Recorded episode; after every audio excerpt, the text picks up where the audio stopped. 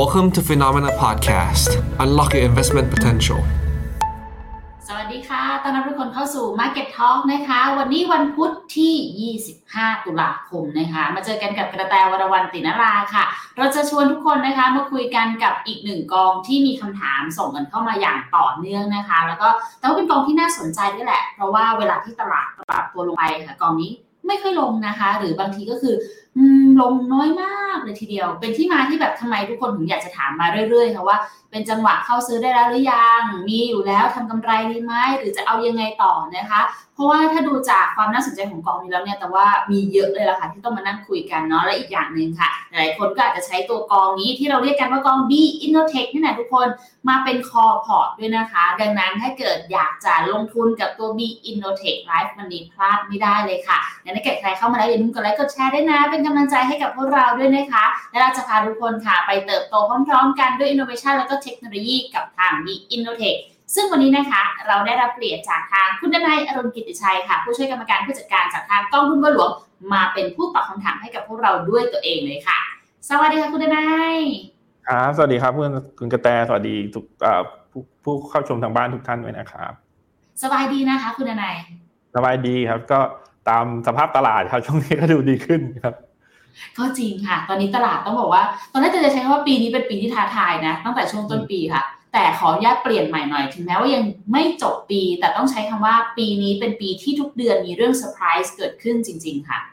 ถึงขนาดที่ว่าในช่วงเดือน 9 เดือน 10 ที่คิดว่าเออตลาดจะแบบเงียบๆ ก็มีเรื่องเซอร์ไพรส์เกิดขึ้นตลอดเวลา งั้นเอาเป็นว่าวันนี้ขออนุญาตให้ทางคุณนายมาช่วยมอบมุมมองให้กับพวกเราก่อนแล้วกันเนาะจะได้เห็นภาพไปพร้อมๆกันค่ะว่า ถ้าเรามองถึงเศรษฐกิจโลกในช่วง ที่เหลือของปีนี้ยาวไปจนถึงปีหน้าเลยเนี่ยค่ะ เห็นเป็นยังไงบ้างคะ แล้วก็มองเห็นถึงปัจจัยหนุนหรือว่าความเสี่ยงอะไรบ้างคะคุณดนายครับจริงๆ ถ้าเราดูกันจริงๆโทนเนี่ยยังเป็นโทนเดิมนะครับถ้าเราดูกันตั้งแต่ต้นปีเนี่ยจริง ๆ เราค่อนข้างผมคิดว่านนักวิเคราะห์ทุกคนเนี่ยจะค่อนข้างมั่นใจว่าปีนี้เศรษฐกิจจะไม่จะแย่กว่าปีที่แล้วนะเพียงแต่ในภาพรวมเนี่ย มันก็มันก็อาจจะแนวโน้มมันอาจจะดีกว่าที่เราเคยมองไว้นะครับก็คือเศรษฐกิจมันมีความยืดหยุ่นกว่า ผลกระทบของดอกเบี้ยที่มันฟีดทูเข้าถึงกิจกรรมทางเศรษฐกิจเนี่ยมันอาจจะดูน้อยกว่าที่เราเคยมองไว้ตอนต้นปี เพียงแต่ว่าหลังจากนี้เป็นต้นไปเนี่ยนะครับมันน่าจะเข้าสู่ช่วงที่เศรษฐกิจน่าจะเริ่มเห็นสัญญาณการชะลอตัวอย่างอย่างชัดเจนมากขึ้นนะครับ ก็คือเขามองว่าอาจจะเข้าสู่ช่วงที่มันต่ำสุดก็คือ Q4 ปีนี้ต่อเนื่องไปถึง Q1 ปีหน้าก่อนจะค่อย ๆ ฟื้นนะครับ เพียงแต่ว่าในภาพรวมเนี่ย ปีหน้าก็ยังเป็นปีที่เศรษฐกิจน่าจะชะลอเมื่อเทียบกับปีนี้อยู่ดีนะครับปีนี้จริงๆเศรษฐกิจกับไม่ไม่ได้แย่ที่เราเคยมองไว้นะครับ ก็ปัจจัยที่เราต้องดูกันก็หลายเรื่องเนาะไม่ว่าจะเป็นเรื่องของดอกเบี้ยของเฟดแล้วก็อันที่เพิ่งเกิดขึ้นมาก็คือเรื่องของความรุนแรงของสงครามที่เกิดขึ้นความไม่แน่นอนต่างๆนะครับ เพราะว่ามันอาจจะส่งผลกระทบทางอ้อมต่อราคาน้ำมัน แล้วมันก็กลับมากระทบกับเงินเฟ้อก็คือเป็นปัจจัยที่เราค่อนข้างกังวลกันนะครับ แล้วก็อีกปัจจัยหนึ่งที่เราคงต้องดูกันเรื่อยๆ ก็คือพวกสินเชื่อ นะครับเรื่องภาคธนาคารที่มันชะลอตัวลงอย่างชัดเจนเนาะนะครับก็คือเป็นสิ่งที่เราคงต้องค่อย ๆ ตามดูกันไป เพียงแต่ว่าข้อดีก็คือตลาดค่อนข้างจะรับรู้ว่าเศรษฐกิจน่าจะมีทิศทางที่ชะลอตัวลงนะครับถ้ามันไม่ไม่ได้ชะลอตัวกว่าที่เรามองไว้มากกว่านี้เนี่ยผลกระทบต่อตลาดเนี่ยมันก็อาจจะมีไม่เยอะนะครับแต่ชอบคำที่คุณนายใช้ค่ะ ที่คุณนายใช้คำว่า เศรษฐกิจมันมีความยืดหยุ่นมากขึ้น คือถ้าเกิดฟังแล้วก็คือหมายความว่า ปีนี้ตอนแรกหลายๆคนก็เก่งกันว่า มันน่าจะเกิด recession แหละ แต่กลายว่าเศรษฐกิจยังคงดีอยู่ไปได้ต่อ แล้วก็เลยมองไปว่าปีหน้าน่าจะเป็นปีที่เกิด recession ได้แทน แต่ว่าความดีคือตลาดเริ่มปรับตัวรับรู้แล้วก็เตรียมตัวกันได้พร้อมขึ้นกว่าเดิมถูกไหมคะใช่ใช่ครับถูกแล้วก็ scenario ที่เรามองว่าเศรษฐกิจจะถดถอยอย่างรุนแรงเนี่ย มันดูเหมือนว่าตอนนี้มันโดนเอาออกไปจากสมการและมันอาจจะเป็นลักษณะที่เราเรียกว่าเป็น soft landing แล้วก็ค่อยๆฟื้นเนาะเราก็คงต้องประเมินแหละผลกระทบดอกเบี้ยที่ขึ้นมา 5%เนี่ยยังไงมันก็ต้องกระทบกับเศรษฐกิจแหละ ไม่ว่ามากหรือน้อยนะครับเพียงแต่ว่าข้อดีก็คือ คนไม่ได้กังวลเรื่อง recession เท่าเราช่วงเราอยู่กันช่วงต้นปี งั้นขออนุญาตจาะเป็นทางฝั่งของตัวสงครามก่อนแล้วกันค่ะเพราะว่าแต่ก็จะว่าตรงนี้มันก็เข้าสู่ช่วงสัปดาห์ที่3แล้วแล้วก็เริ่มเห็นในการปรับตัวของสินทรัพย์หลายๆอันเหมือนกันโดยเฉพาะทางฝั่งตัวทองคำค่ะ อันนี้เลยแบบอยากจะถามทางคุณอะไรก่อนแล้วกัน เพราะว่าถ้าเราเห็นถึงแบบสินทรัพย์ต่างๆ ที่เขาปรับตัวลงมาในช่วงที่แบบเกิดภาวะสงครามขึ้นมาเนี่ยค่ะ มันมีช่วงจังหวะเวลาหรือว่าโอกาสอะไรที่น่าสนใจไหมคะอ่าจริง ๆ เดี๋ยวเราดูกันถ้าเราเห็นผลตอบแทนสินทรัพย์เนี่ยเราจะพอรู้ว่าตลาดกังวลมากหรือน้อย แล้วก็ผลลัพธ์ของสงครามที่มันเกิดขึ้นเนี่ยมันไปออกที่สินทรัพย์อะไรเนาะเนี่ยเราดูขออนุญาตดึงสไลด์ขึ้นมานิดนึงนะครับ พอดีตัวเลขให้นะครับ เป็นหน้าสิบเอ็ดเนาะเดี๋ยวผมดึงให้ดูแป๊บนึงนะครับ อ่านะครับวันนี้ขอนะเราเห็น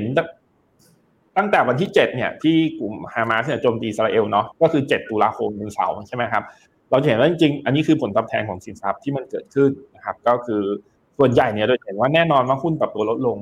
2%โดยเฉลี่ย2ถึง 2.4%นะถ้าฝั่งเอเชียเอเชียแปงอาจจะลงเยอะกว่าหน่อยอาจจะมีเรื่องจีนเข้ามาเสริมนะครับส่วนบอลเนี่ย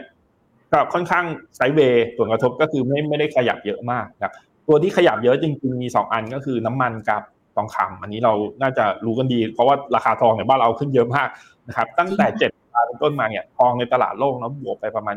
7.6%น้ำมันประมาณ 3.3 นะครับนอกจากนั้นเนี่ยสินทรัพย์อื่นๆ ส่วนใหญ่เนี่ยมันจะจะปรับตัวลดลงนะครับเนี่ย สะท้อนมุมมองของตลาดแต่ว่านะครับถ้าเราดูแมกนิจูดของการเปลี่ยนแปลงเนี่ยจะเห็นว่าจริง ๆ มันเปลี่ยนไม่เยอะ ถ้าเกิดตลาดกังวลว่าสงครามเนี่ยมันจะเปลี่ยนจากที่เราเรียกกันว่าเป็นคอนไฟวอลก็คือสู้รบกันอยู่ในวงจำกัดก็คือระหว่างอ่าปาเลสไตน์กับอิสราเอลเนี่ยนะครับไม่ได้มีคนอื่นเข้ามาเกี่ยวข้องเยอะเนี่ยนะครับเขาไม่ได้กังวลว่ามันจะข้ามไปถึงเป็น proxy war หรือเป็น direct war เพราะว่าถ้าเป็นเคสแบบนั้นเนี่ย reaction น่าจะแรงกว่านี้เนาะหุ้นคงไม่ร่วงแค่สองเปอร์เซ็นต์ครับเรายังไม่นับว่ามันมีเรื่องอื่นเข้ามาผสม หุ้นคงไม่ตกแค่สองเปอร์เซ็นต์ราคาน้ำมันคงไม่บวกแค่สามเปอร์เซ็นต์ครับเนี่ยจะเป็นตัวบอกเราว่าตลาดกังวลมากหรือน้อยแค่ไหนครับก็ดูอย่างรูปทางขวามือเนี่ยอันนี้เป็นประมาณการที่บูมเบิร์กทำรูปนี้จะเห็นคนใช้ค่อนข้างเยอะนะครับว่ามันจะส่งผลกระทบต่อเรื่องของ GDP เรื่องของเงินเฟ้อโลกมากหรือน้อยแค่ไหนนะเคสที่ direct war เนี่ยตอนนี้คนคงไม่ได้มองไปถึงขนาดนั้นเพราะฉะนั้นเนี่ยอย่างมากก็เป็น proxy war นะครับระหว่างสหรัฐกับฝั่งพวก ตะวันออกกลางนะครับก็เขาก็ยังมองว่าเอ้ยมันน่าจะกระเทือนอย่างมากนะ GDP โลกอาจจะหายไปสัก 0.3%นะครับ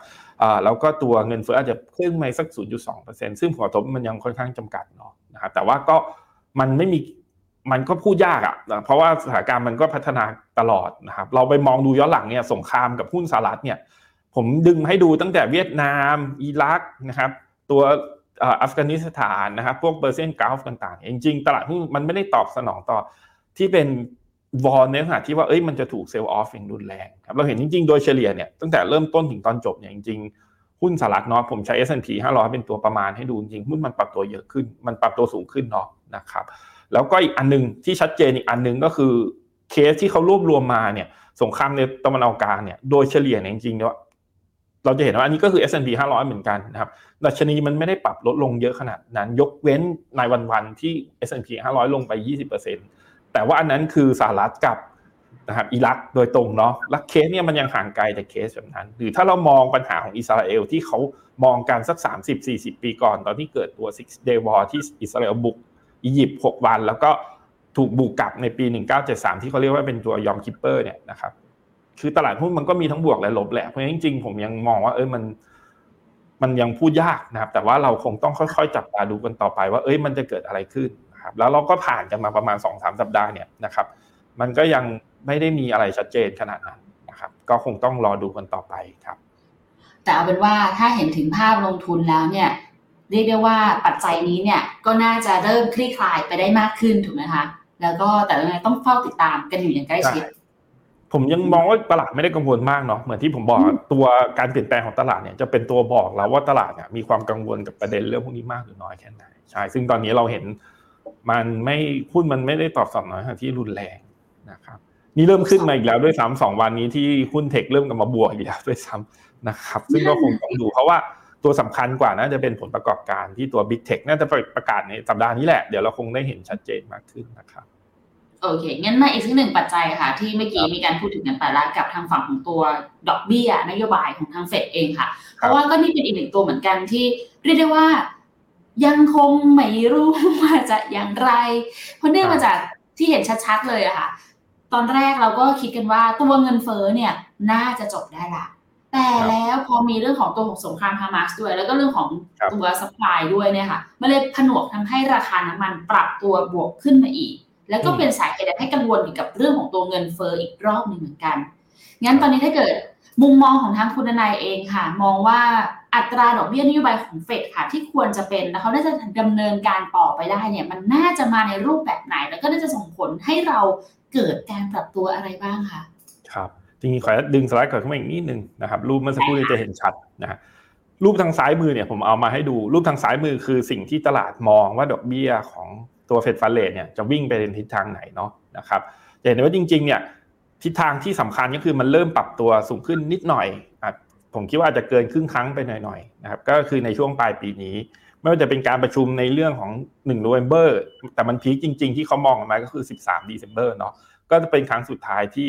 อาจจะมีการปรับขึ้นดอกเบี้ยแต่ว่านี้ price ไม่เต็มไม่เต็มครั้งนะครับ บางคนก็มองว่าไม่อาจจะไม่ขึ้นแล้วบางคนอาจจะมองว่าขึ้นครั้งหนึ่งก็คือเสียมันไม่ได้เป็นเอกฉันขนาดนั้นแล้วก็ค่อยๆ ทยอยปรับลดลงนะครับตั้งแต่ประมาณ คิวปลายปลายคิวสองปีหน้านะครับไล่ไปจนถึงประมาณเดือน 8 เดือน 9 เนี่ยเขาก็มองว่าเฟดอาจจะลดดอกเบี้ยสักสองครั้งนะครับแต่สิ่งที่ผมอยากพูดถึงจากรูปซ้ายมือเนี่ยนะครับอันนี้ชัดเจนนะครับแต่ละรูปเนี่ยคือแทนช่วงเส้นเวลาที่ตลาดมอง อย่างเช่น สีน้ำเงินก็คือเมื่อวาน สีส้มก็คือช่วงสิ้นกันยา สีเทาก็คือช่วงสิ้นสิงหานะครับแล้วก็สีเหลืองๆก็เป็นสิ้นกรกฎาจริง ๆ ลูกเนี่ย เราเห็นชัดเจนว่าจริง ๆ ตลาดไม่ได้เปลี่ยนมุมมองเรื่องของเฟดเนี่ยมา 3-4 เดือนแล้วด้วยซ้ำเพราะว่าเขา price in ใกล้ๆเคียงเดิมเราเห็นจริงๆเนี่ยความผันผวนเรื่องความไม่แน่นอนของเฟดเนี่ยมันดูหายไป เพราะว่าคือตลาดมองแบบนี้มาพักใหญ่ๆแล้วนะเพราะฉะนั้นเนี่ย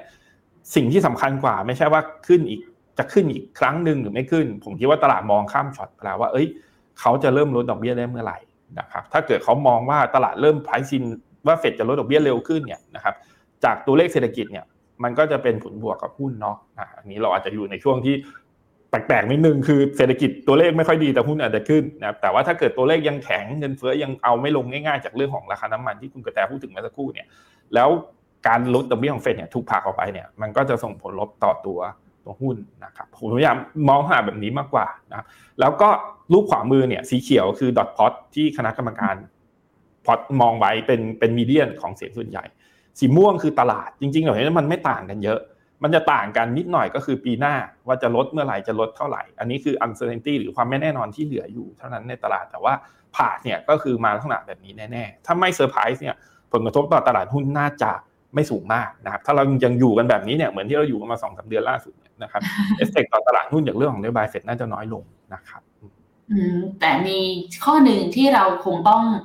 ยอมรับกันได้อย่างแน่นอนเลยคือ เราคงต้องอยู่กับภาวะดอกเบี้ยที่อยู่ในระดับสูงแบบนี้ต่อไปยาวนานกว่าที่เราคิดไว้ถูกไหมครับคุณนายใช่ครับคือถ้าเราเคยดูถ้าเราจำได้เนี่ยในช่วงก่อนหน้านี้ช่วงหลายเดือนก่อนหน้านี้คนมองว่าต้นปี 2024 จะเป็นทัมมิ่งที่เฟดจะคัดอ่าแล้วเขาก็บอกว่าเอ้ยมันเร็วไปเฟดเฟดไม่เคยพูดว่าจะคัดเลทนะแต่ตลาดมอง แล้วก็เฟดก็ยังยืนยันที่เป็นที่มาของสิ่งที่เรียตัว higher for longer เนี่ยว่าเอ้ย ยังต้องรอหลังจากนั้นนะครับแต่สิ่งที่บอกจากดอกพอตก็คือก็ลดลงได้เหมือนกันในช่วงปลายปี 2024 นะครับก็คือเราก็คงอยู่กับ higher for longer ไปนานกว่าที่เราเคยคิดนั่นแหละนะครับแต่ว่าข้อดีเหมือนกันก็คือตลาดค่อนข้างรับรู้ไปเยอะแหละนะครับก็คือ price in จะเห็นว่าช่วงช่วงที่เฟดยืน higher for longer เนี่ยตลาดหุ้นมัน collect ลงมา สักประมาณ 7-10%นะครับก็มันก็มีการปรับฐานกันไปนะครับแล้วก็ตอนนี้ก็ดูเหมือนว่าจะนิ่งขึ้นนะครับ หมายถึงว่าปุ้งแรกที่แบบโอเคตลาดยอมรับแล้วว่าเฟดเขาคงจะให้เราเนี่ยปรับตัวกับการอยู่กับดอกเบี้ยภาวะสูงๆแบบนี้ต่อไปยาวนานกว่าที่ตลาดคิดไว้ ก็ลงมาแล้วรอบหนึ่งแต่พอณตอนนี้ค่ะ ที่เราตลาดเองก็เริ่มรับรู้กันแล้วว่าโอเค ยอมก็ได้ เดี๋ยวไปต่อ เรากลับเห็นหุ้นใหญ่บางตัวโดยเฉพาะหุ้นเทคบางตัวก็ไม่ได้ลงนะคะ คุณนายมันเกิดอะไรขึ้นเราต้องดูแลไงบ้างคะเพราะว่า จริงๆ ช่วงที่ผ่านมาจริง ๆ ปีนี้เป็นปีที่ผลประกอบการของบริษัทจดทะเบียน อย่างตัว S&P เนี่ยโตเป็นเลขหลักหน่วยต่ำๆเลยล่ะนะครับสามเปอร์เซ็นห้าเปอร์เซ็นไม่เกินแต่ว่าตลาดหุ้นขึ้นเพราะว่าสองเรื่องก็คือ คนเคยมองว่าเศรษฐกิจมันจะแย่ แล้วก็เขาก็รีไพร์ทุกสิ่งทุกอย่างใหม่ว่าเศรษฐกิจอาจจะไม่แย่เท่าที่คิด แล้วอย่างที่สองคือเรื่องของ Gen AI ที่เป็นกระแสในช่วงต้นปีที่ผ่านมาเนาะแล้วก็ต่อเนื่องมาถึงปัจจุบันนะครับแต่ตัว Big Tech เนี่ยที่ไม่ค่อยลงเนี่ยเพราะว่าตลาดเนี่ยยังคงค่อนข้างมองว่า น่าจะทำได้ดีกว่าตลาดโดยรวมอยู่นะครับ อย่างตัวผลประกอบการที่เขาประเมินไว้เนี่ยตัว Big Tech เนี่ยนะครับเขาก็ยังมองว่ามัน e a r n i n g Q3 เนี่ยน่าจะขยายตัวสักประมาณนะครับอีกประมาณ 30กว่าเปอร์เซ็นต์นะครับเทียบกับตลาดโดยรวมที่นะครับไม่ค่อยโตเท่าไหร่ เพราะฉะนั้นเนี่ย weight มันก็จะไปเทอยู่ที่ฝั่งนู้นนะครับไม่ว่าจะเป็นตัว Big ไฟอย่างเช่น Microsoft เอ่อ Apple Amazon อ่า NVIDIA ตัวใหญ่ๆ ทั้งหลายทั้งแหล่เนี่ยก็คือ weight เนี่ยมันไปเทอยู่ฝั่งนั้นนะครับผม มีความน่ากลัวไหมคะ พอเวลาเราเห็นอะไรที่มันแบบเทกันไปเยอะๆ ไปอยู่กันมากๆ ใช่ จริงๆ อันนี้เป็นคำถามที่ทุกคนสงสัยมาบ่อย มาบ่อย เพราะว่าปีนี้มันถูกดันด้วยตัวเมกะแคปต่างๆ ขึ้นมา เพียงแต่ว่าถ้าเราสังเกตนิดนึง ตลาดเนี่ยเคยเทรดด้วย PE ที่แพงกว่านี้ ในช่วงประมาณ 3-4 เดือนก่อน ทั้งๆทที่ราคามันค่อนข้างไซเวย์นะ ถ้าเราพูดตรงๆ เพราะมันปรับขึ้นมาแล้วมันก็ไซเวย์แต่ว่าตอนนี้เนี่ย PE มันต่ำกว่าเดิมนะครับ เพราะว่า e a r n i n g มันตามมาเพราะฉะนั้นเนี่ย ดู concern มันลดลง แม้แต่ราคามันจะยังค่อนข้างสูงอยู่ก็ตามเพราะว่า earning มันค่อยๆ ขยับขึ้น เพราะฉะนั้นเนี่ยถ้าเรายังมองว่า earning กลุ่มพวกนี้ยังโตได้อยู่เนี่ย จริง ๆ มันก็ไม่ไม่ได้คิดคิดว่าไม่ได้อยู่ในเกณฑ์ที่แบบโอ้โหเป็น bubble หรือว่าเป็นแพงมากจนเราซื้อไม่ได้ ถึงแม้ว่าเราจะรู้กันว่าตัวกลุ่มพวกนี้มันเป็นตัวกลุ่มที่ดึงตลาดขึ้นมา มันจะมีบางตัวที่ PE อาจจะสูงอย่างเช่น ตัว forward PE ของ Microsoft ตอนนี้อยู่ประมาณ 29 เท่าอ่า เฉลี่ยย้อนหลังมันประมาณอยู่ยี่สามยี่สี่เท่า มันก็จะดูสูงนิดนึง แต่ว่าถ้าเออร์เน็งมันโตเร็วจริงๆเนี่ยนะครับแก็บตรงนี้มันก็จะถูกปิดเร็ว แล้วก็มันก็คง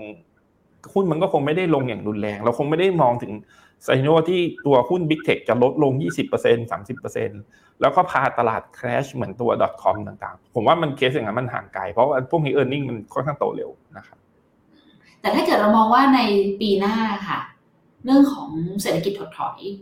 น่าจะมีโอกาสเกิดขึ้นมากกว่าปีนี้แหละแต่อาจจะไม่เกิดก็ได้นะคะ แต่ถ้าเกิดเรามองว่ามันมีโอกาสที่มันจะเกิดขึ้นได้อะค่ะ ยังไงซะพวกกลุ่มบิ๊กเทคต่างๆของเนี่ยก็น่าจะต้องได้รับผลกระทบถูกไหมคะ เพราะว่าเขาก็ต้องถูกเรื่องของผลประกอบการที่อาจจะน้อยกว่าปีนี้ หรือแย่กว่าปีนี้เข้ามากดดันก็ได้ ครับ ก็ก็มีสิทธิ์เหมือนกัน แต่ว่าถ้าเกิดคนยังมองว่า เอ้ย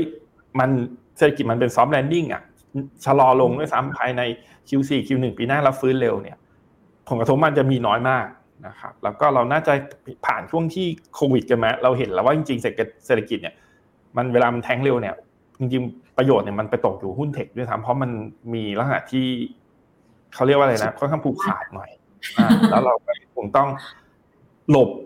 หลบภัยเนี่ย จริง ๆ เมื่อก่อนเราจะหลบไปหุ้นกลุ่มยูทิลิตี้แต่ตอนนี้เกิดความไม่แน่นอนเนี่ยเราอาจจะหลบไปหุ้นกลุ่มเทคที่เราค่อนข้างมั่นใจว่าระยะยาวเขาจะเติบโตได้ดีด้วยซ้ำ อืม โอเค งั้นถ้าเกิดตอนนี้ใครยังคงมีความสงสัย แล้วก็ยังรู้สึกว่าการลงทุนในตัวกลุ่มเทคโนโลยี หรืออย่างที่วันนี้เราคุยกันก็คือตัวกอง Big Innotech เนี่ยหลังจากนี้ต้องห้ามพลาดแล้วนะคะ เพราะว่าเราจะมาเจาะลึกกันให้เห็นภาพมากยิ่งขึ้นนะคะว่า ถ้าเกิดเราพูดถึงกองที่เรียกว่าตัว Big Innotech ที่หลายคนก็มองว่า มันน่าจะมีความเสี่ยงอะไรเกิดอยู่หรือเปล่า หรือว่ามันมีความแพงไปหรือเปล่าเนี่ย เดี๋ยวเนี่ยให้คุณนายตอบให้วันนี้เลยค่ะอันว่าอันแรกเลยค่ะ เพื่อให้ทุกคนเนี่ย เห็นภาพพ้องเข้าใจตรงกันก่อน ถ้าเกิดมีนักลงทุนหนึ่งคนเดินเข้ามาหาคุณนายค่ะ แล้วก็บอกว่าคุณนายครับ ผมอยากลงทุนในกอง B Innotech ความเข้าใจแรกเลยที่คุณนายอยากบอกกับนักลงทุนคนนี้คืออะไรคะก็คือคือกองนี้เราต้องต้องเข้าใจว่ามันเป็นกองเทคเนาะก็คือเบสิกเลยเดี๋ยวผมขออนุญาตดึงสไลด์ขึ้นมานิดนึงอ่าเอาหน้าแป๊บนึงนะครับเดี๋ยวผมขอขยับแป๊บนึง ทุกคนจะได้ชัดๆเนาะว่ากองนี้มันอะไรกันแน่นะครับ ก็เดี๋ยวผมดึงรูปมาให้อ่าผมขอดึงสไลด์ขึ้นมานิดนึงเนาะนะครับก็คือกองนี้เนาะเน้นลงทุนในหุ้นกลุ่มเทคโนโลยีนะครับแล้วก็หุ้นที่มีความเกี่ยวข้องกับเรื่องของเขาเรียกว่าเป็นเทคโนโลยีขั้น advance คืออะไรก็ตามที่ทำให้เรื่องของการเทคโนโลยีมันเติบโตขึ้นไปได้นะครับแล้วก็เป็นกองที่ไม่ได้กระจุกตัวอยู่ใน sector ใด sector หนึ่งนะครับในพวกกลุ่ม tech นะเขาก็จะตีความหมายคำของคำว่าเทคโนโลยีของเขาเนี่ยนะครับอยู่ในค่อนข้างกว้าง ลงไปถึงตัว sub industry ตัวกิกตัวกิกเลเวลสี่นะแต่ผมยกตัวอย่างสั้นๆ ที่เราน่าจะคุ้นกันดี อย่างเช่นกลุ่มที่เป็น application softwareนะครับกลุ่มที่เป็น electrical เอ่อ electronics component นะครับกลุ่มที่เป็นเรื่อง internet services นะครับแล้วก็กลุ่มที่เป็น semiconductor ครับแล้วก็เรื่องของ transaction กับ payment เพราะจริงๆจะเห็นได้ว่ามันไม่ได้กลุ่ม tech แบบเจาะจงแบบโอ้ pure tech จ๋าขนาดนั้น มันก็จะมีความเกี่ยวข้องกับเรื่องของเทคโนโลยีในใน subsector อื่นๆอยู่ด้วยเหมือนกันนะครับแล้วก็กองนี้เนาะเป็นกองที่ เขาเรียกว่าเป็นเน้น growth นะ เป็นเน้น long term growth ก็คือดูเรื่องของปัจจัยพื้นฐานของตัวหุ้นพวกนี้แหละนะครับ แล้วก็เน้นลงทุนในระยะที่ค่อนข้างยาวหน่อยนะครับอย่างกองเนี่ยจะถือหุ้นอยู่ประมาณ 97 ตัวนะครับปัจจุบันเพราะฉะนั้นเนี่ยนะครับเขาตัวหนึ่งมันไม่ได้กระจุกตัว มันเป็นกองทุนที่ไม่ได้กระจุกตัวอยู่ในหุ้นตัวใดตัวหนึ่งเยอะนะครับ แล้วข้อดีเหมือนที่คุณกระแตพูดถึงตอนต้นนะครับกองนี้เนี่ยแม้แต่จะเป็นหุ้นโกรดนะ แต่ข้อดีอย่างมากที่ผมคิดว่าหลาย ๆ คนน่าจะ รู้สึกได้เวลาลงทุนก็คือเบต้ามันต่ำคำว่าเบต้าต่ำคือเวลาตลาดลงเนี่ยนะครับกองมันจะลงไม่เท่าตลาด แต่โอเค ตลาดขึ้นเนี่ยเขาก็จะขึ้นไม่เท่าตลาดด้วยเหมือนกันเพราะฉะนั้นเนี่ยโดยรวมเนี่ยนะครับความผันผวนมันอาจจะดูน้อยกว่านะครับอย่างช่วงโควิด ถ้าเราผ่านกันมาหรือช่วงที่เฟดเร่งขึ้นดอกเบี้ยเนี่ยจริงๆ กองนี้ทำ downside เนี่ยน้อยกว่าตลาดค่อนข้างเยอะนะครับเขามีค่า beta อยู่ประมาณแค่ 0.82 เท่านั้นเอง แล้วก็ความผันผวนอยู่ประมาณ 17.4 เทียบกับ benchmark ที่เป็น MSCI Information Tech เนี่ยอยู่ประมาณเกือบ20%เพราะฉะนั้นเนี่ยเป็นกองเทคกองโกรดก็จริงแต่ว่าเขามีการลงทุนแบบกระจายตัว แล้วก็ความผันผวนโดยรวมในเชิงเปรียบเทียบกับตลาดนะที่น้อยกว่านะครับก็จะทำให้เราลงทุนได้อย่างสบายใจหน่อยผมผลตอบแทนอาจจะไม่หวือหวาบวกวันหนึ่งสามเปอร์เซ็นสี่เปอร์เซ็นเดือนหนึ่งสิบห้าเปอร์เซ็นอะไรเงี้ยเหมือนบางกองที่เขาทำแต่ว่า มันก็เป็นไปตามลักษณะของกองเนาะที่ความผันผวนโดยเปรียบเทียบเนี่ยมันน้อยกว่าเท่านั้นเอง ครับแต่มักใช้คำนี้ในรายการค่ะ คุณนายว่า เป็นกองที่ถือแล้วสบายใจ ถือแล้วถือได้เรื่อยๆใช่อันนี้ผมไม่ได้ไม่ได้โฆษณาเพราะว่าพอดีเป็นฟันยิ่งกองเนี้ยผมชอบด้วยส่วนตัวเหมือนกัน เราเห็นว่าจริงๆ เราลองเผลอๆดูเนี่ย ช่วงไหนตลาดลงแรงๆ แล้วเปิดมาดูเนี่ย เราจะรู้สึกว่าอ้าวลงแค่นี้เองเหรออะไรเงี้ยทั้งทั้งเราคาดไว้มากกว่านี้ ถ้าเราพิจารณาจากตลาดโดยรวมนะครับ แล้วก็เป็นกองที่เติบโตได้ดี ในระยะยาวด้วยผมขอผมขอโทษทีผมขอดึงสไลด์ขึ้นมาอีกรูปหนึ่งเราจะได้เห็นแคตัดของ performance ของกองเนาะนะครับในช่วงที่ผมดึง performance ย้อนหลังราคา NB ของกองมาให้นะครับถอยไปประมาณ 5 ปีเนี่ยนะครับก็ cover ช่วงที่โควิด -19 ช่วงที่เฟดเร่งที่ดอกเบี้ยในปีที่แล้วนะครับเราเห็นจริงๆ maximum drawdown ของกองเนี่ยเกิดในช่วงโควิด -19 นั่นแหละนะครับกองเนี่ยติดลบไปประมาณ 29.5% ถ้าเราดูตลาดช่วงนั้นผมว่าอยู่ประมาณ 40%นะครับโดยรวมโดยโดยทั่วๆไปนะนะเพราะฉะนั้นเนี่ยกองเนี่ยลงค่อนข้างน้อยกว่า แล้วก็ช่วงที่เฟดเร่งที่ดอกเบี้ยเนี่ยแม็กดอดาวของกองอยู่ประมาณ 20%ต้นๆนะครับแต่ถ้าเราสามารถลงทุนยาวได้หน่อย ผ่านไซเคิลต่างๆเนี่ยเราไม่ได้หวั่นไหว เพราะเราค่อนข้างชอบในหุ้นกลุ่มเทคเนี่ยผลตอบแทนระยะยาวเนี่ยย้อนหลังไป 5 ปีเนี่ยโดยเฉลี่ยต่อปีก็คือ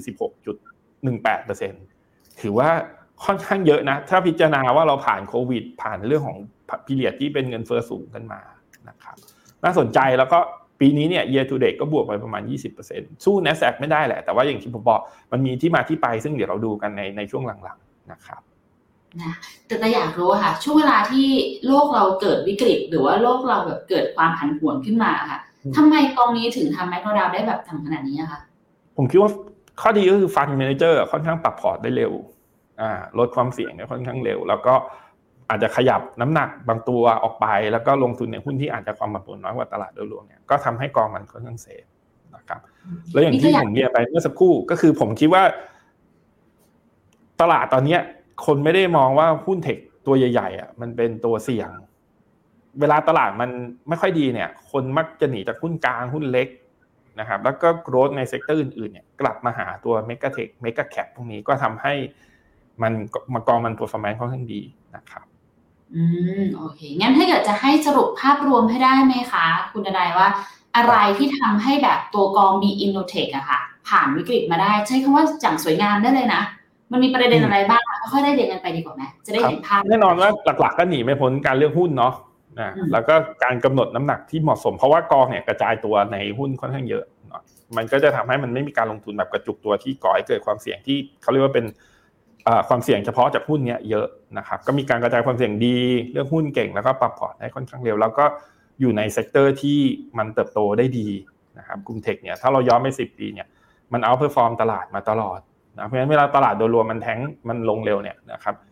ก็เราก็ค่อนข้าง safe ที่จะกระจุกตัวคือ tech มันมีหลายหลาย tier เราเห็นว่ากอง tech บางบางกลุ่มเนี่ยไม่ต้องเอ่ยชื่อแล้วกันเขาเขาอาจจะทำได้ไม่ค่อยดี เพราะว่าเขาอาจจะเน้น tech ที่เป็น pure growth จริง นะครับแล้วก็เป็นหุ้นกลางหุ้นเล็กในขณะที่กองนี้เป็น growth ที่เน้นหุ้นใหญ่แล้วก็ไม่ได้กระจุกตัวอยู่ใน sector ที่จำกัดมากขนาดนั้น กระจายตัวอยู่หลายอย่างนะครับถือหุ้นทั้งเรื่องของตัวซอฟต์แวร์นะครับแล้วก็หุ้นอย่างเช่นตัวโรลส์รอยที่ทำเรื่องของ Aero Defense ต่างๆ พวกนั้นก็พอมีก็ทำให้พอร์ตเนี่ยมันค่อนข้างกระจายกันนะครับงั้นแสดงว่าไอเดียเคล็ดลับสำคัญเลย ถ้าเกิดคนที่อยากจะลงทุนในกลัวกองมีอินโนเทคอย่างอันดับแรกเลยคือ คุณต้องรู้ก่อนเลยว่ากองเนี้ยเราสามารถคาดหวังการเติบโตได้นะ แต่จะไม่ใช่การเติบโตแบบ high growth แบบที่เราคิดกันว่ามันต้องเป็นหุ้นแบบเติบโตเร็วๆไวๆสูงๆ ไม่ใช่แบบนั้น แต่ว่าถ้าเกิดถือยาวมากพอ เขาก็จะเห็นถึงการเติบโตที่น่าประทับใจได้เหมือนกัน แล้วก็ต้องรับให้ได้ว่าณเวลาที่เขาอาจจะเจอวิกฤตเขาก็โดนเหมือนกันแหละ แต่ว่าเขาได้อานิสงส์ที่ดีจากเรื่องของการเลือกหุ้นที่ดี มีการกระจายความเสี่ยงที่ดี แล้วก็ปรับพอร์ตค่อนข้างไวเลยทำให้ตัว performance เขาออกมาดี อย่างนี้ถูกต้องไหมคะคุณนายถูกครับผมกองเนี้ยเราลงทุนเราเราไม่ได้คาดหวังว่าปีหนึ่งจะได้ได้สี่สิบเปอร์เซ็นห้าสิบเปอร์เซ็นผมว่าโอกาสน้อย แต่อยู่ในช่วงสิบเปอร์เซ็นขึ้นไปเนี่ยให้มันชนะตลาดได้อัลฟาสักสามสี่เปอร์เซ็นต์เนี่ยห้าเปอร์เซ็นต์มันมีความน่าสนใจนะครับ และข้อดีจริงๆ เหมือนที่เรียนไปเราคุยมาหลายครั้งแล้วในช่วงตั้งแต่เราไลฟ์มาเนี่ยก็คือเวลาดอดาวมันค่อนข้างต่ำมาเทียบกับตลาดนะครับลงทุนแล้วไม่ต้องกังวลนะครับ แล้วมันมีความเสี่ยงอะไรแอบแฝงไว้บ้างไหมคะเผื่อคนอยากลงทุนตอนนี้ซื้อตอนนี้เลย จริง ๆ การลงทุนอะในภาพรวมก่อนเนาะภาพกว้างเนี่ยการลงทุนทุกอย่างมันมีความเสี่ยงแหละ ถ้าเกิดสมมุติว่าเราพูดกันแล้วมันมันผิดเนี่ยสมมติว่าเกิดเสร็จสหรัฐเกิดเพราะว่าเศรษฐกิจถดถอยอย่างรุนแรงนะครับเงินเฟ้อกลับมาเร่งตัวขึ้นใหม่ เฟดกลับมาขึ้นดอกเบี้ยใหม่ แน่นอนว่าหุ้นเนี่ยยังไงมันก็มี market risk ที่ทำให้หุ้นมันปรับตัวลดลงนะครับ แล้วก็ความเสี่ยงที่ 2 ก็คือมันก็เป็นหุ้นกลุ่มเทคอยู่ดีเนาะเพราะว่าเพราะฉะนั้นเนี่ยมันก็มีการกระจุกตัวอยู่ในหุ้นที่มันมีความเกี่ยวข้องกับเทคโนโลยีแหละนะครับ ซึ่งกลุ่มพวกนี้อาจจะทำได้ไม่ค่อยดีในช่วงที่ดอกเบี้ยมันสูงแหละ ถ้าเกิดอย่างที่ผมบอกไปถ้าเกิดเฟดกลับมา บอกว่าจะขึ้นดอกเบี้ยต่อสูงไปกว่าที่คนมองว่าอีกเหลืออีกแค่ครั้งเดียวเราจบอาจจะขึ้นอีก เนี่ยหุ้นกลุ่มนี้มันก็ทำได้ไม่ค่อยดี แล้วก็ความเสี่ยงที่สองคือถ้าเกิดเฟดยังยืนว่าเอ้ยจะขึ้นปีหน้าสมมติไม่ลดดอกเบี้ยนะสมมติประชุมรอบหน้า dot plot ประชุมโทษที dot plot รอบหน้าออกมาว่าเอ้ย2024เนี่ยไม่ลดดอกเบี้ยละหุ้น tech ก็จะโดน ผมก็ว่ามีสิทธิ์โดน sell off เหมือนกันแต่ว่านะครับมันจะไม่ได้โดน sell off ในขณะที่มันเกิดขึ้นแบบ 20% 30%ก็คือมันก็คือการปรับฐานเรื่องของข้อมูลใหม่ๆ ที่มันโผล่เข้ามาว่าเอ้ยดอกเบี้ยมันจะสูงต่อเนื่องนะ แล้วก็อาจจะยาวนานกว่าที่เราเคยคิดไว้ นะครับแต่ก็คงอย่างที่บอกโอกาสที่จะลดลง 20% 30%เหมือนช่วงที่มันเกิดวิกฤตเนี่ยมันคงยากแล้วนะครับ แต่เท่าที่ได้คุยกับทางตัว fund manager ค่ะของ Fidelity เนี่ยเขามีการเทคนิคความเสี่ยงพวกนี้ไว้อยู่แล้วถูกไหมคะครับ ใช่ก็คือจริง ๆ ผมอยากแชร์ข้อมูลอันหนึ่งซึ่งมันน่าจะ sync กับความกังวลของคนพอดีนะเดี๋ยวผมขอดึงสไลด์มาให้ดูนิดนึงนะครับ ก็คือเราจะเห็นว่าจริง ๆ ปีนี้เนี่ยนะครับมันเป็นปีที่ ผู้จัดการกองทุนเนี่ยเขา underperform benchmark เยอะนะครับเดี๋ยวผมขออนุญาตดึงสไลด์ขึ้นมาเนาะเราจะได้เคลียร์กันชัดๆนะครับ ก็คือ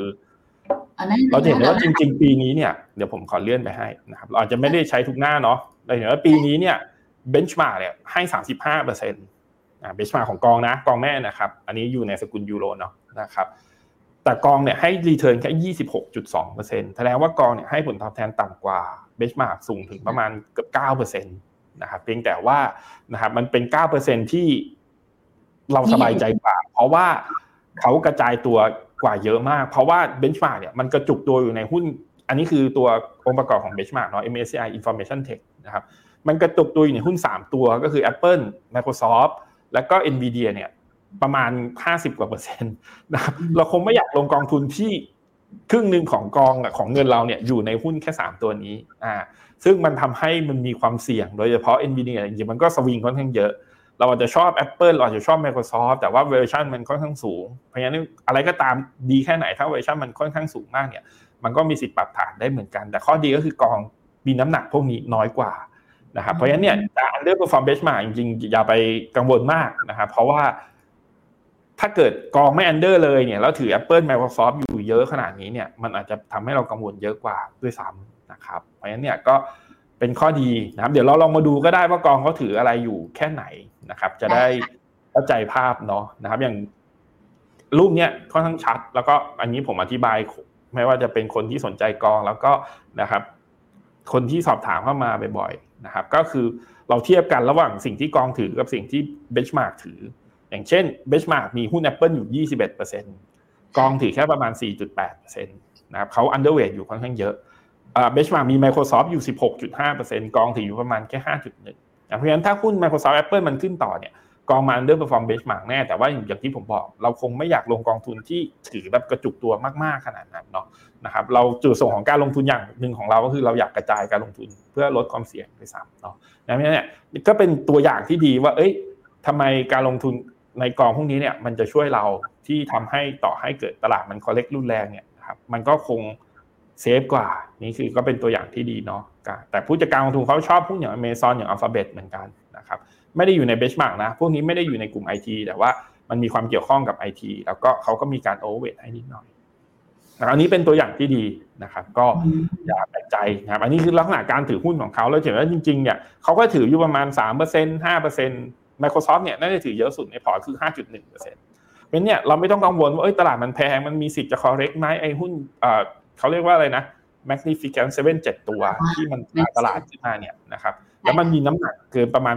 30-40%ของตลาดไปแล้วเนี่ยถ้าเกิดมัน correct ขึ้นมาจะทำยังไง แต่ว่ากองเนี่ยถือโดยรวมในน้ำหนักที่น้อยกว่าเพราะฉะนั้นก็ไม่ต้องกังวล เราคงไม่ได้คาดเดาว่าเอ้ยตลาดมันจะไม่ correct เลย เราคงไม่ได้มองว่าเอ้ยตลาดมันจะวิ่งต่ออย่างรุนแรงเพียงแต่ว่าเราก็ ค่อยๆทยอยสะสมไป มันก็อยู่ในเกณฑ์ที่น่าสนใจนะครับจริงๆ เนี้ยถ้าย้อนกลับไปในช่วงที่เกิดวิกฤต ไม่ว่าจะเป็นรอบโควิด หรือว่าจะเป็นรอบสงครามต่างๆ ที่เกิดขึ้นก็จะเห็นเลยนะคะว่า การที่เขามีการกระจายของการลงทุน ไม่ได้แบบเน้นน้ำหนักไปตามพวก benchmark เหมือนแบบ index เหมือนตัว passive fund อะไรเงี้ยเนี่ยมันทำให้เห็นจริงๆว่า การกระจายมีผลดีต่อพอร์ตในระยะยาวจริง ๆ ซึ่งถ้าเกิดใครรับข้อนี้ได้เออก็จะเหมาะเลยล่ะกับการลงทุนในตัว b อินโนเทคแต่แต่อยากเห็นว่าตอนนี้สิบอันดับแรกของตัวกองที่ถืออยู่เขาถือด้วยสัดส่วนอะไรตัวไหนบ้างคะคุณนายเออเดี๋ยวนะครับ ผมได้ค่ะ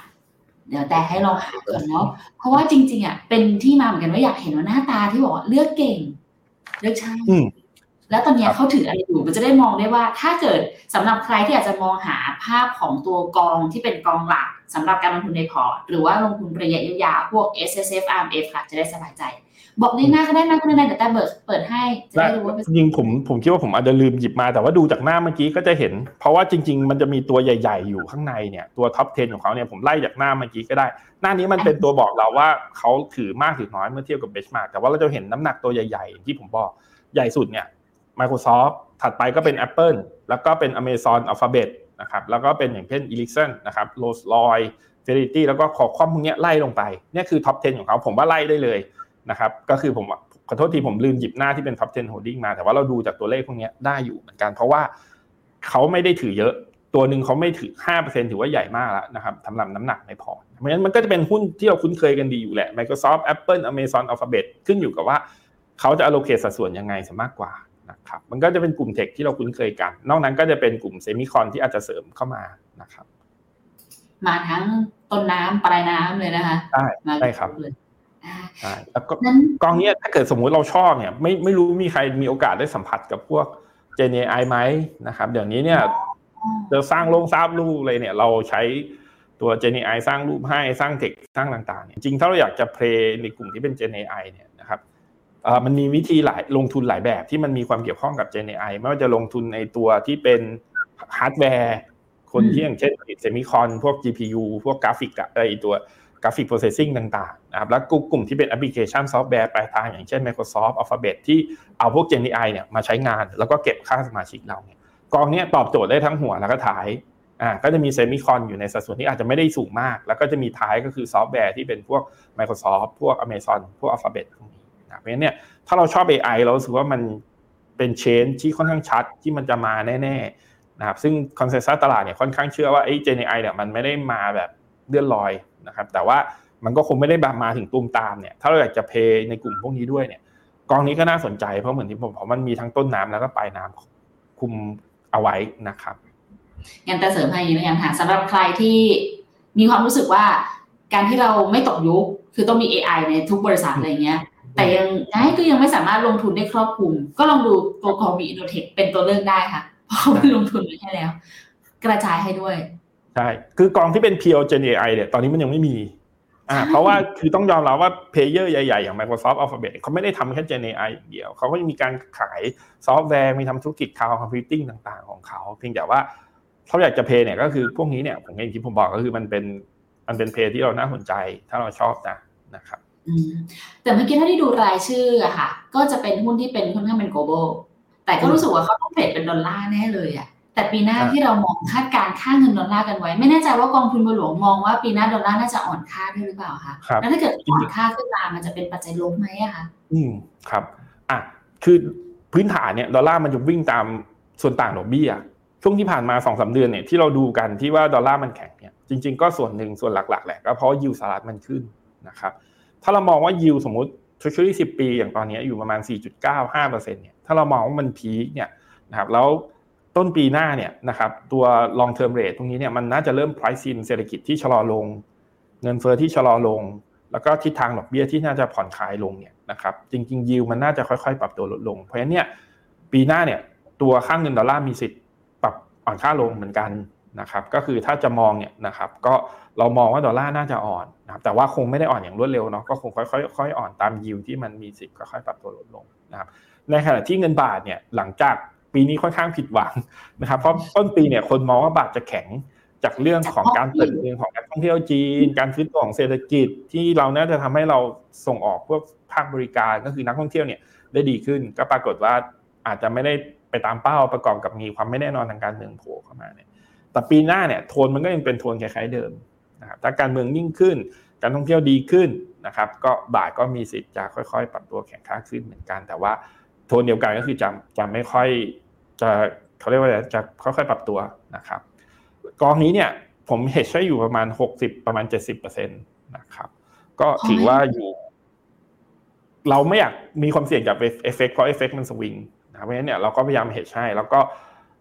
เปิดให้ในช่วงที่ดอลลาร์จะแข็งก็อาจจะลด hedging ลงให้นิดหน่อย แต่ว่าก็ไม่ไม่ได้ไม่ได้เยอะมาก เพราะว่าเราอยากลงทุนที่หุ้นเนาะเราไม่อยากเก็งกำไรค่าเงินนะครับเพราะฉะนั้นเนี่ยก็ก็ประมาณนี้นะครับ แล้วก็มีคิดว่าจะ hedge ให้อยู่ประมาณเนี้ยเจ็ดสิบเปอร์เซ็นบวกลบ ถ้าเกิดตลาดไม่ได้เปลี่ยนแปลงเยอะนะนะครับก็จะทำให้เราไม่ต้องกังวลเรื่องค่างเงินนะครับแล้วก็โฟกัสกันที่หุ้นได้อย่างเต็มที่นะครับ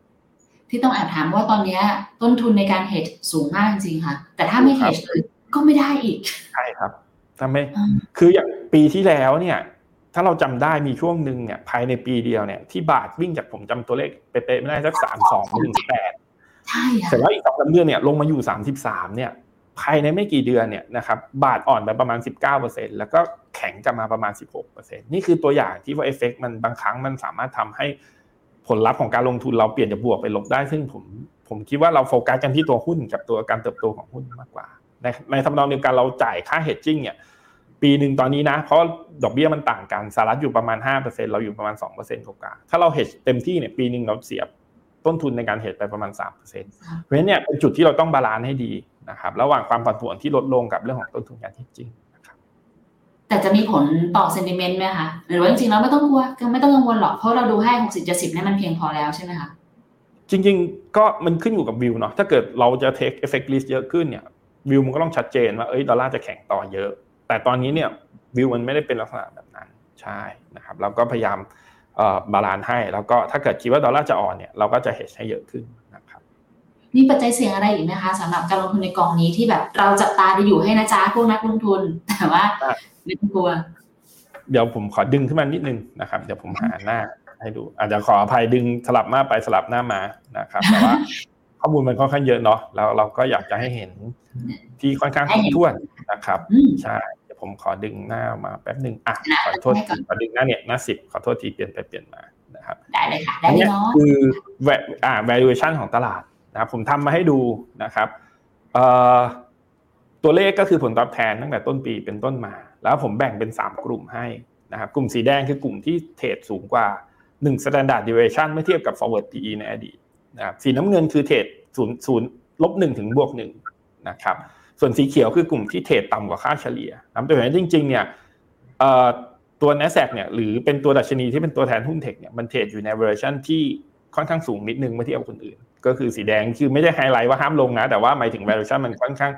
สูงนิดนึง เพียงแต่ว่านะครับมันเคยสูงกว่านี้เหมือนที่ผมเรียนไปตอนต้นนะครับเพราะว่า e a r n i n g มันขยับตามมานะครับแล้วก็ราคามันปรับฐานลงมานิดหน่อยเพราะฉะนั้นเนี่ยความเสี่ยงอันหนึ่งที่ผมคิดไว้ก็คือเราก็คงต้องดูเรื่องของ valuation ด้วยแหละ นะครับก็คือเราซื้อของเนี่ยนะครับมันอาจจะแพงนิดนึงนะครับเพราะฉะนั้นเนี่ยเราก็ต้องคอยระวังนิดนึงนะครับแล้วถ้าเราอยากลงทุนเนี่ยก็ไม่ต้องไปเทพรวดทีเดียวหมด แต่ว่าไม่มีใครบอกได้ว่าตลาดจะขึ้นจะลงเนาะก็คือเน้นทยอยสะสมไปเพียงแต่ว่าเราค่อนข้างชอบกลุ่มนี้ในระยะยาวเราคิดว่ามันจะขึ้นมากกว่า แต่ว่าถ้าเราถามว่าพรุ่งนี้มันจะขึ้นหรือลงเราไม่รู้ถูกไหมครับ เพราะว่าปัจจัยเรื่องของการเปลี่ยนแปลงวันนี้พรุ่งนี้เนี่ยมันไม่ใช่เรื่องของปัจจัยพื้นฐาน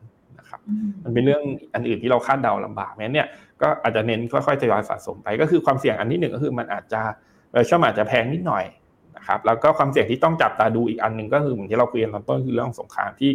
มันอาจจะส่งผลกระทบทางอ้อมผ่านทางช anel ที่เป็นเงินเฟ้อนะครับครับแล้วก็ 3 คือเรื่องของ sentiment กลุ่มเทคถ้าเกิด e a r n i n g ออกมาไม่ดีเนี่ย Q3 เนี่ยวีคนี้เนี่ยน่าจะเห็นผลหลักเห็นผลตัวใหญ่ๆแหละ ถ้าเกิดสมมติว่า e a r n i n g มันมัน disappoint มากเนี่ย มุมมองเนี่ยหุ้นมันขึ้นเพราะคนมอง positive ด้วยเหมือนกันคนค่อนข้าง optimist กับราคาหุ้น ถ้าเกิดคนเริ่มเอ้ย ไม่ค่อยดีแล้วแน่เลยเนี่ยต่อให้พื้นฐานมันเหมือนเดิมเนี่ยราคาหุ้นมันก็ปรับตรงได้ก็คือ อันนี้ก็เป็นสิ่งที่เราต้องคอยระวังนะครับสามเรื่อง valuation แทนนิดหน่อยต้องอาจจะไม่ไม่แนะนำให้ใช้เป็นวิธีการแบบ เข้าทีเดียวรวดเอาใช่ครับไม่ไม่ได้บอกมันจะไม่ขึ้นต่อมันจะลงนะเพียงแต่เหมือนที่ผมบอก ถ้าเรามถ้าเราคุยกันเนี่ยพรุ่งนี้หุ้นจะขึ้นหรือลงเราไม่รู้ ไม่รู้ถูกไหมแต่ถ้าเกิดแบบเรามองว่าปีหน้าเนี่ย ราคาหุ้นมันน่าจะสูงกว่านั้นไหมถ้าเราพิจารณาจากปัจจัยพื้นฐานเนี่ยเราพูดได้เต็มปากเต็มคำมากกว่านะเพราะฉะนั้นเนี่ยก็ยังไงลงทุนเนี่ยก็ทยอยเอาอยู่ละนะครับ ประมาณนั้นสองคือเรื่องของความแล้วก็สามคือแนวโน้มของกลุ่มเทคที่ยังต้องรอติดตามผลประกอบการของเขาอยู่ด้วยว่า มันจะทำให้เซนติเมนต์ของตลาดเสียไปหรือเปล่า ใช่ครับผม คือมันถูกบิวอยู่บนความคาดหวัง ผลประกอบการกับความคาดหวังมันมาคู่กันอ่า ถ้าเกิดเริ่มมีการผิดหวังในครั้งใดครั้งหนึ่งเนี่ยนะครับหุ้นมันก็มีสิทธิ์ปรับฐานเหมือนกันแต่อย่างที่บอกเราไม่ได้อยู่ในความเสี่ยงที่ภาวะเศรษฐกิจจะถดถอยอย่างรุนแรง เฟดจะ hawkish เยอะมาก เงินเฟ้อจะพุ่งกลับมาเก้าเปอร์เซ็นอีก เราไม่ได้อยู่ในเคสแบบนั้น เพราะโอกาสที่หุ้นจะปรับฐานยี่สิบเปอร์เซ็นเนี่ยมันไม่มันไม่ค่อยมีนะครับ มันค่อนข้างน้อยใช่เพราะนี้ก็ถ้ามันปรับฐานลงมาก็ให้มันมองว่ามันเป็นจังหวะให้เราเข้าซื้อสะสมกันแล้วกันนะครับ พอพูดถึงความคาดหวังค่ะ มีความคาดหวังหนึ่งที่เราไม่ได้คุยกันเลยในวันนี้ แต่ไม่แต่ไม่แน่ใจว่าจะเกี่ยวกับตัวกองของ B-INNOTECH หรือเปล่า คือความคาดหวังกับการเติบโตของจีน อ่า เกี่ยวไหมคะคุณก็จริงจริงก็เกี่ยวแหละ จริงๆอาจจีนเนี่ยอาจจะทำให้เซนติเมนต์ในภาพรวมมันดีขึ้นได้นะครับ เพราะว่ามันก็จะจีนก็เป็นเศรษฐกิจขนาดใหญ่แหละแต่ว่าก็คือ ตอนนี้เนี่ยโฟกัสมันอยู่ที่เรื่องของในประเทศเขาซะมากกว่า นะครับก็คืออย่างที่นโยบายที่ออกมาเมื่อคืนเนี่ยที่มีข่าวออกมาหุ้นจีนก็เด้ง แต่ว่าตอนนี้เนี่ยจีนยังไม่ได้ strong พอขนาดที่จะทำให้แบบ sentiment ในตลาดโลกโดยรวมมัน bullish กว่านี้นะครับก็คือพูดง่ายๆว่า investor ยังไม่ค่อยคอนฟ idence ในเรื่องของจีนมากนัก เพราะเราก็น่าจะผิดหวังกันมาหลายรอบแต่หลายรอบใช่ไหมครับ เราก็รอกันมาตลอดนะครับไม่แน่ sentiment จีนก็คงต้องดูแหละ แต่ว่ามันก็คงต้องมีพัฒนาการที่ดีกว่านี้ อย่างชัดเจนมากขึ้นมันถึงจะช่วยดึง sentiment ในตลาดโลกได้ขึ้นอืมนั่นแสดงว่าจีนก็อาจจะมีผลบ้างต่อการลงทุนในกองนี้ถูกไหมคะแต่คือ exposure ตรงเนี่ยที่เกี่ยวกับจีนเนี่ยเขาก็มีเหมือนกันเขาจะมีหุ้นเทคจีนบ้าง แต่ว่าอยู่ในสัดส่วนที่ไม่เยอะนะครับเพราะฉะนั้นเนี่ยก็คือถ้าจีนมันดีขึ้นมันก็จะมีส่วนช่วยแต่ว่า มันก็คงมีบทบาทไม่เท่าไอตัวท็อปไฟที่เราคุยกันเมื่อสักครู่เป็นบิ๊กเทคที่เรารู้จักกันดีอยู่แล้วนะครับ อ่าโอเคก็คือในแง่ของ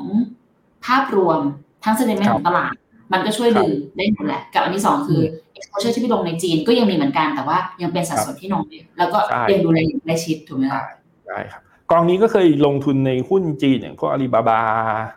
เน็ตบีสพวกนี้ก็เคยลงนะครับ ก็แต่ว่าสัดส่วนมันไม่เยอะไงอย่างที่ผมบอกไปนะครับโอเค งั้นมาเข้าสู่ภาพของนักลงทุนบ้างค่ะ นักลงทุนคนเดิมค่ะ ที่เดินเข้ามาหาคุณใดเมื่อกี้โอเคเขาตัดสินใจแล้วว่าอยากจะลงในกองตัว B Innotech ทีเนี้ยด้วยความที่เรามีทั้ง B Innotech SSF RMF แล้วก็ตัวกองปกติด้วยอะค่ะ คือถ้าเกิดสมมติเรากำลังจะต้องมานั่งคุยกันกับพอร์ตของนักลงทุนที่มองทั้งภาคการลงทุนระยะกลางแล้วก็ระยะยาวอะค่ะ คุณนายมองว่า B Innotech น่าจะเข้าไป support ในพอร์ตแบบไหนได้บ้างคะหรือว่าคนลงทุนแบบไหนดี คือบทบาทของ B Innotech มันคือ thematic fund อันหนึ่งเนาะนะครับ จริงๆก็พูดในฐานะที่อาจจะ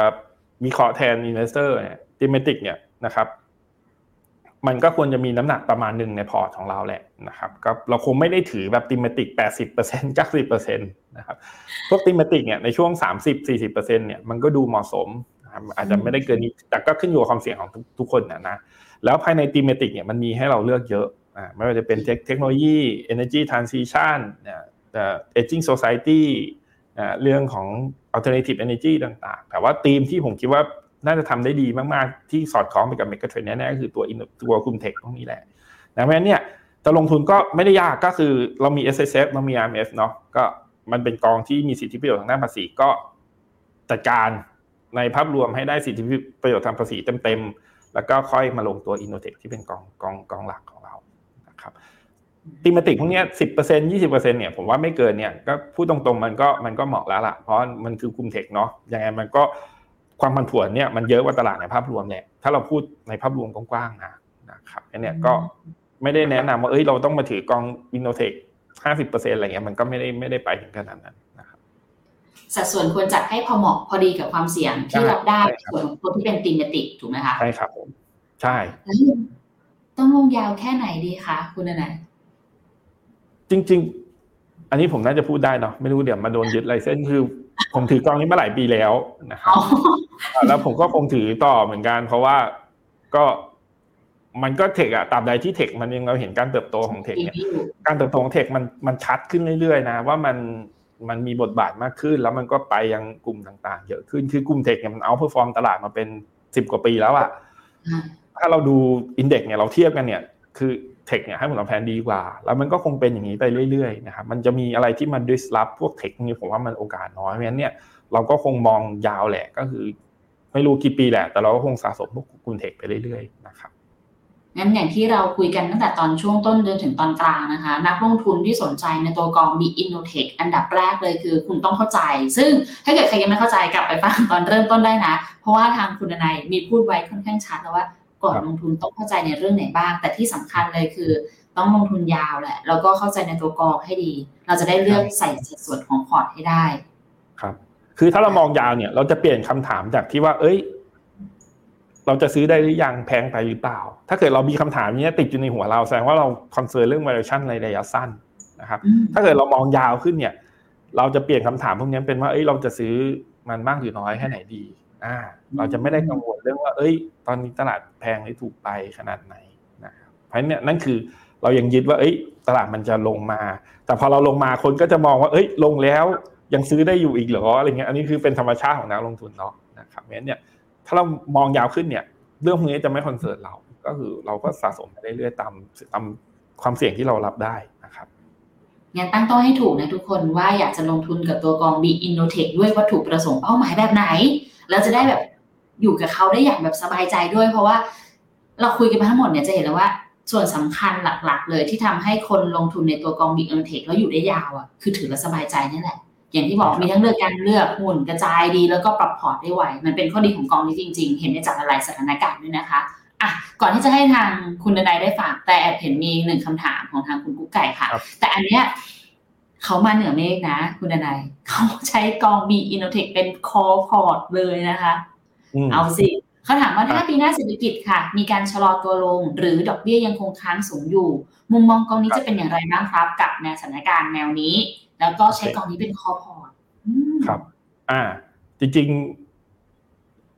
ผมพูดตรงๆก็ได้ผมก็เป็น core port เหมือนกันเพียงแต่ว่าอะถ้าเราพูดกันในภาพ investor ทั่วๆไปเนี่ยมันมีหลายพอร์ตเนี่ย core port ใช่ไหมมันก็ควรเป็น market นะฮะแต่ว่าถ้าจัดเป็น core port ผมก็ไม่ไม่ได้ติดขัดอะไร เพราะผมก็คิดว่ากองนี้มัน p e r f o r m a n c e มันดีจริงๆในอดีตนะครับ แล้วก็นะครับตามคำถามคือถ้าเศรษฐกิจชะลอตัว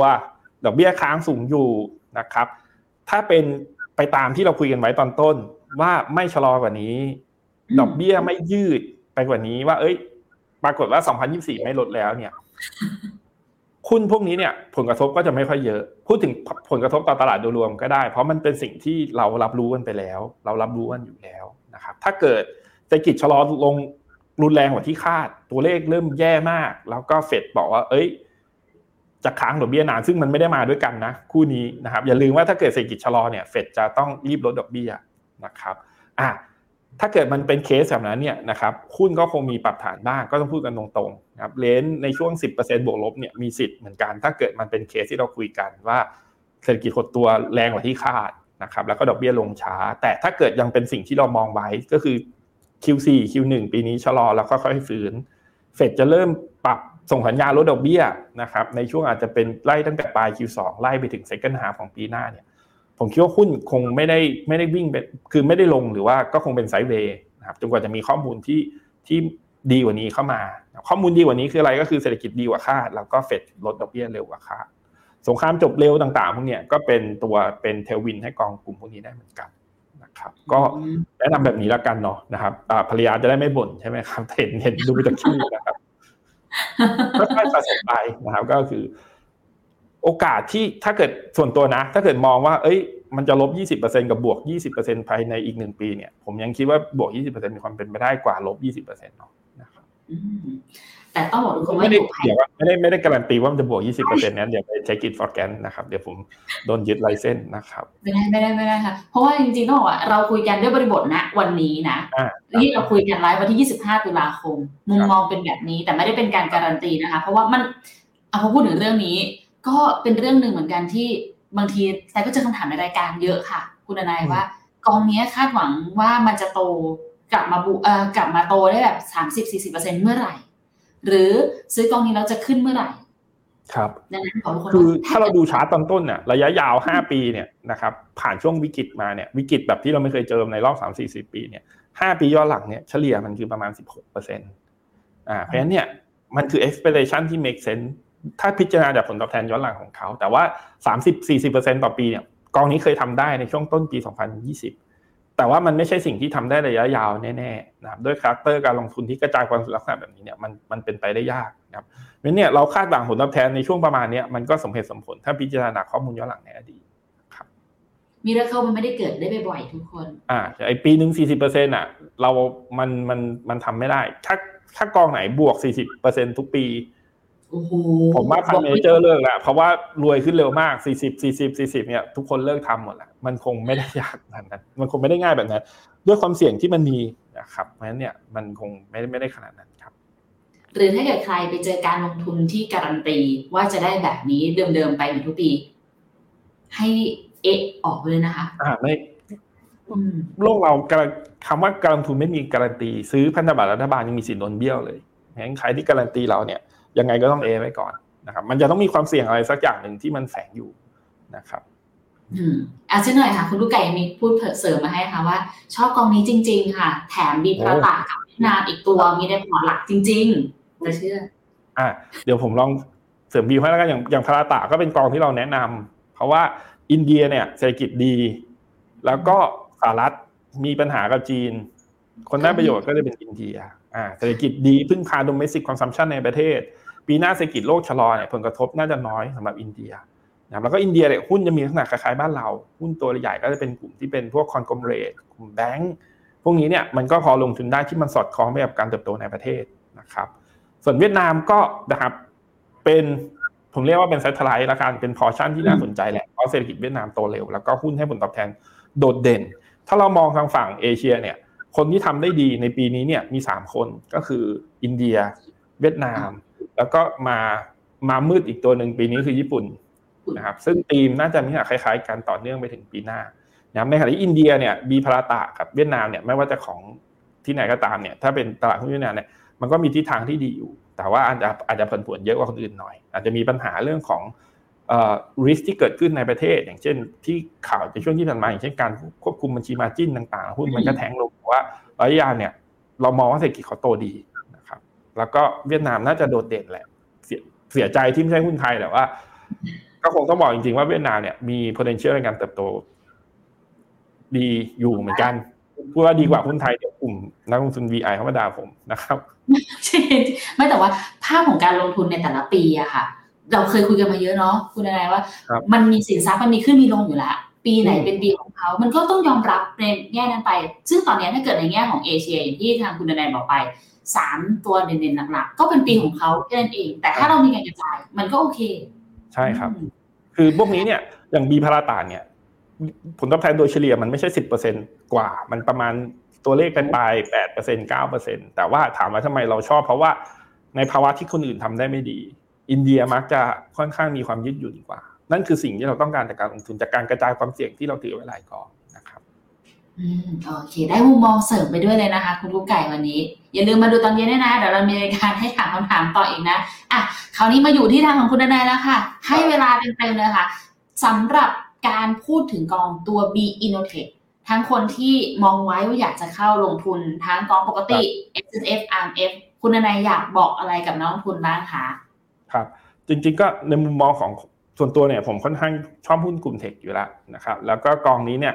ถ้าเป็นหุ้นกลุ่มเทคโนโลยีเนี่ยมันก็เป็นกองที่ค่อนข้างมีผลตอบแทนที่โดดเด่นนะครับลงทุนแล้วสบายใจกว่าหน่อย ก็เหมาะกับ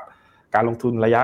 สั้นกลางยาว แล้วก็เหมาะกับกองที่เป็นเรื่องของประหยัดภาษีด้วยนะครับก็นะครับเหมาะกับการเติบโตไปกับการเปลี่ยนแปลงที่นะครับมันพูดกันตรงๆว่ามันอาจจะเป็นอุตสาหกรรมที่บ้านเราเนี่ยไม่ได้มีความโดดเด่นในด้านพวกนี้เท่าไหร่นะก็ใช้ควบคู่กับการลงทุนที่เรามีอยู่ อย่างเช่นถ้าเรามีหุ้นบ้านเราลงทุนกลุ่มพวกเทคพวกนี้บ้างเนี่ย มันก็จะช่วย balance กันไป เพราะว่ามันเป็นอุตสาหกรรมที่บ้านเราอาจจะขาดแคลนนิดหน่อยนะครับแล้วก็เป็น thematic fund ที่เติบโตได้ดีเนาะสอดคล้องไปกับเรื่องของการเปลี่ยนแปลง megatrend ต่างๆนะครับช่วยส่งเสริมคุณภาพชีวิตของเราต่างๆ ในหลาย ๆ มุมนะครับแล้วก็น่าจะเติบโตดีนะครับกลุ่ม tech เราเห็นอยู่แล้วนะครับมันมีหลักฐานเยอะมากในช่วงที่ผ่านมานะครับก็เป็นกองที่เนี่ยยังไงก็ฝากทางผู้ชมทางบ้านไว้หน่อยนะครับ ลองดูค่ะ สามารถเลือกลงทุนได้นะ แล้วก็แต่เชื่อว่า เพราะว่ากองนี้มีความน่าสนใจแน่นะคะ ทางกองทุนบริษัทเองถึงออกมาในทุก class asset เลยนะ ให้ได้เลือกกันว่าอยากจะลงทุนในรูปแบบไหนอย่างของคุณ Miss Pat บอกว่ากอง MF ซื้อสะสมค่ะ แต่มีเฉพาะแต่ตัว B Innotech ด้วยว้าขอบคุณมากครับ ก็ลงทุนแล้วสบายใจเนาะนะครับ ก็อยากจะเน้นตรงนั้นยิ่งตัวยาวๆเนี่ยนะครับ ผมไม่ได้เอาตัวเลขมาให้ดู ผมรู้สึกว่าอินโนเทคเนี่ยถ้าลงลงทุนสามปีขึ้นไปเนี่ย มันไม่เคยขาดทุน แต่ว่าอย่างที่บอกเนาะมันอะไรมันก็เกิดขึ้นได้แต่ว่านี่คือข้อมูลในอดีตย้อนหลัง นั่นนะคะเอามาให้ดูกันวันนี้พอของปากของคอจะได้เป็นแบบข้อมูลประกอบพิจารณาสำหรับทุกคนด้วยนะคะ หากใครที่ชื่นชอบการลงทุนทั้งระยะกลางแล้วก็ระยะยาว แต่เชื่อว่าตัว B Innotech น่าจะเป็นอีกหนึ่งตัวเลือกเลยแหละ ที่ทุกคนเนี่ยกำลังเล็งกันไว้ หรือมีในพอร์ตแล้วก็ตามค่ะ เพราะว่าจุดเด่นของเขามีเยอะจริง ๆ และอย่างที่คุยกันไป เขามีทั้งเรื่องของการเลือกหุ้น การกระจายตัวในเรื่องของการลงทั้งต้นน้ำแล้วก็ปลายน้ำทางฝั่งของตัว Gen AI ด้วยนะคะ แล้วก็ที่สำคัญคือทางผู้จัดการเองเขามีมุมมองในการปรับพอร์ตได้ค่อนข้างเร็ว เดี๋ยวยังไง ถ้าเกิดใครมีคำถามเพิ่มเติมนะคะ ก็ยังสามารถส่งเข้ามาได้เนาะหรือถ้าเกิดอยากจะสอบถามเพิ่มเติมก็ติดต่อมายัง Finnomena หรือว่าติดต่อไปยังทางกองทุนบัวหลวงได้เช่นกันนะคะ ในช่วงนี้ก็จะฮอตฮิตกันหน่อยในช่วงของสิ้นปีเนาะคุณนายอ่าครับอยากวุ่นวายนิดนึงครับได้เลยค่ะเนี่ยวันนี้ขอบคุณมากเลยนะคะ ขอบคุณทั้งคุณผู้ชมทุกคนด้วยแล้วก็ขอบคุณคุณนายด้วยนะคะได้ขอบคุณคุณกระแตทางฟิโนมิน่าแล้วก็ผู้ชมทางบ้านด้วยนะครับ ได้ค่ะ ถ้ามีคำถามเพิ่มเติมไงบอกกันมาได้นะ วันนี้ทั้งแต่คุณนายแล้วก็ทีมงานต้องขออนุญาตลาไปก่อนแล้วนะคะ ไว้เจอกันใหม่ในโอกาสหน้าสำหรับวันนี้ขอให้มีความสุขกับการลงทุนไปแล้วค่ะ สวัสดีค่ะครับสวัสดีครับ ในโลกของการลงทุนทุกคนเปรียบเสมือนนักเดินทาง คุณล่ะเป็นนักเดินทางสายไหน กองนี้ก็ดี เทรนด์การลงทุนนี้ก็มา ใครว่าดีเราก็ไปหมดแต่ไม่ค่อย work ให้ Finnomena Exclusive บริการที่ปรึกษาการเงินส่วนตัว ที่พร้อมช่วยให้นักลงทุนทุกคนไปถึงเป้าหมายการลงทุน สนใจสมัครที่ f i n o m e f i n o m i n a e x c l u s i v e หรือ line at f i n o m i n a p o r t คำเตือนผู้ลงทุนควรทำความเข้าใจลักษณะสินค้า เงื่อนไขผลตอบแทน และความเสี่ยงก่อนตัดสินใจลงทุน